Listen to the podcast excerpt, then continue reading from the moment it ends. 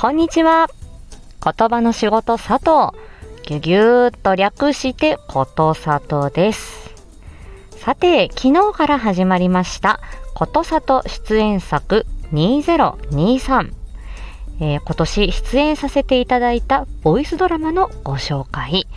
でございます。えー、1日に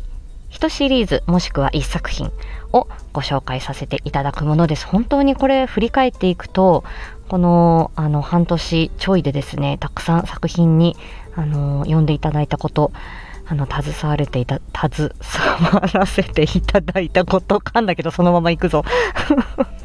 はい。本当にもう嬉しくてしょうがないです。もう皆さんにね、ぜひ、あのー一緒にね、ぜひ、皆さんもぜひ、あのー一緒に振り返り、そして作品を聞いていただきたい。そんな熱い熱い思いの年末年始です。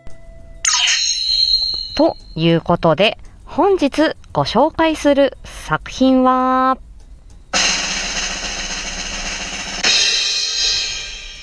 夏目京子探偵事務所第1話です。はい。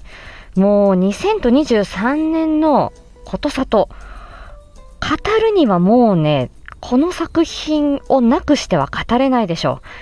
う。えー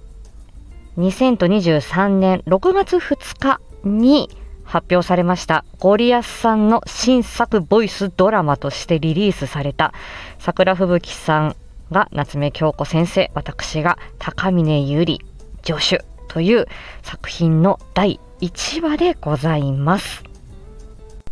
ゲストにサワロ兄さん低音ボイスサワロですサワロ兄さんそしてえー奥様役、元奥様役ね、千恵さんに、えー朗読アンさん。ね、もうね、ビビり倒してました、私。このキャスト陣の豪華さ。ね、桜吹雪さんに、沢朗さんに、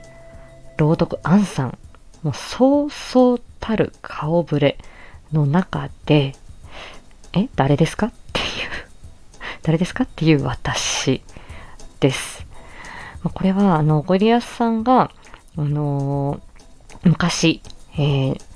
書かれていた小説が原作になっておりまして、強烈な、強気な女探偵、夏目京子、そして助手の、えー高峰ゆりが、えー依頼人の嘘を暴いて、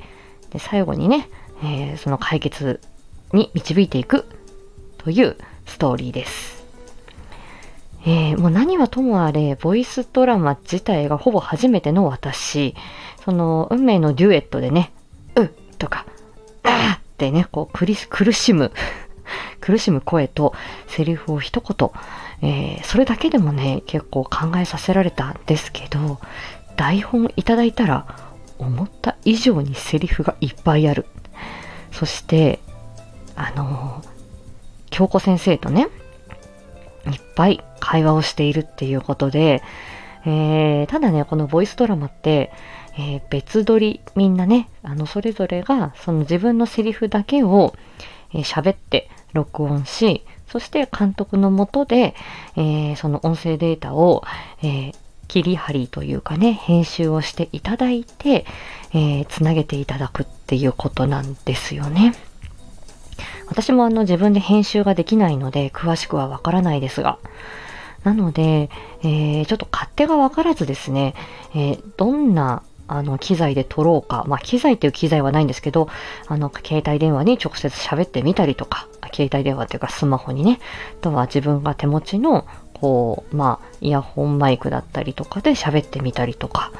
えーいろいろやってみて、で、それを、まあ、スタイフの、えー URL 限定で撮ってみたりとか、ボイスメモで撮ってみたりとか、もうどんな風にお送りしたら、あの、音質的にとか、えー聞き取りやすさとか、えーそういうところもあって、何度も、え台本を読んで、自分の中で、あのもうね、でも高峰ゆりのイメージっていうか、こんな風に話そうとか、こんな風に、えーこのセリフは、あの、言う感じかなっていうのは、あまりブレずに、あの、2回目、3回目も撮るっていう感じで、えー、もうね、勝手がわからないっていうのがこの第1回目の制作でした。ただその中でもう皆様優しく、そして、あのー、まあ、このゴリアスパワーでね、えー、このドラマに仕立てていただいて、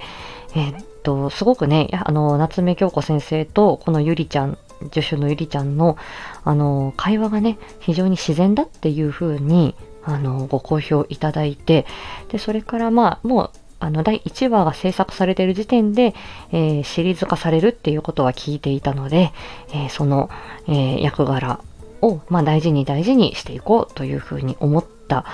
えこの作品でした。ひとまず、この、あのこの第1話を聞いていただいてね、えこの夏目京子の世界を、え私も何度も繰り返し堪能しているところです。ぜひ、え今後もご愛顧よろしくお願いいたします。ということで、今日は、え、この辺にいたします。はい。じゃあ今日も元気に過ごしましょう。まったね。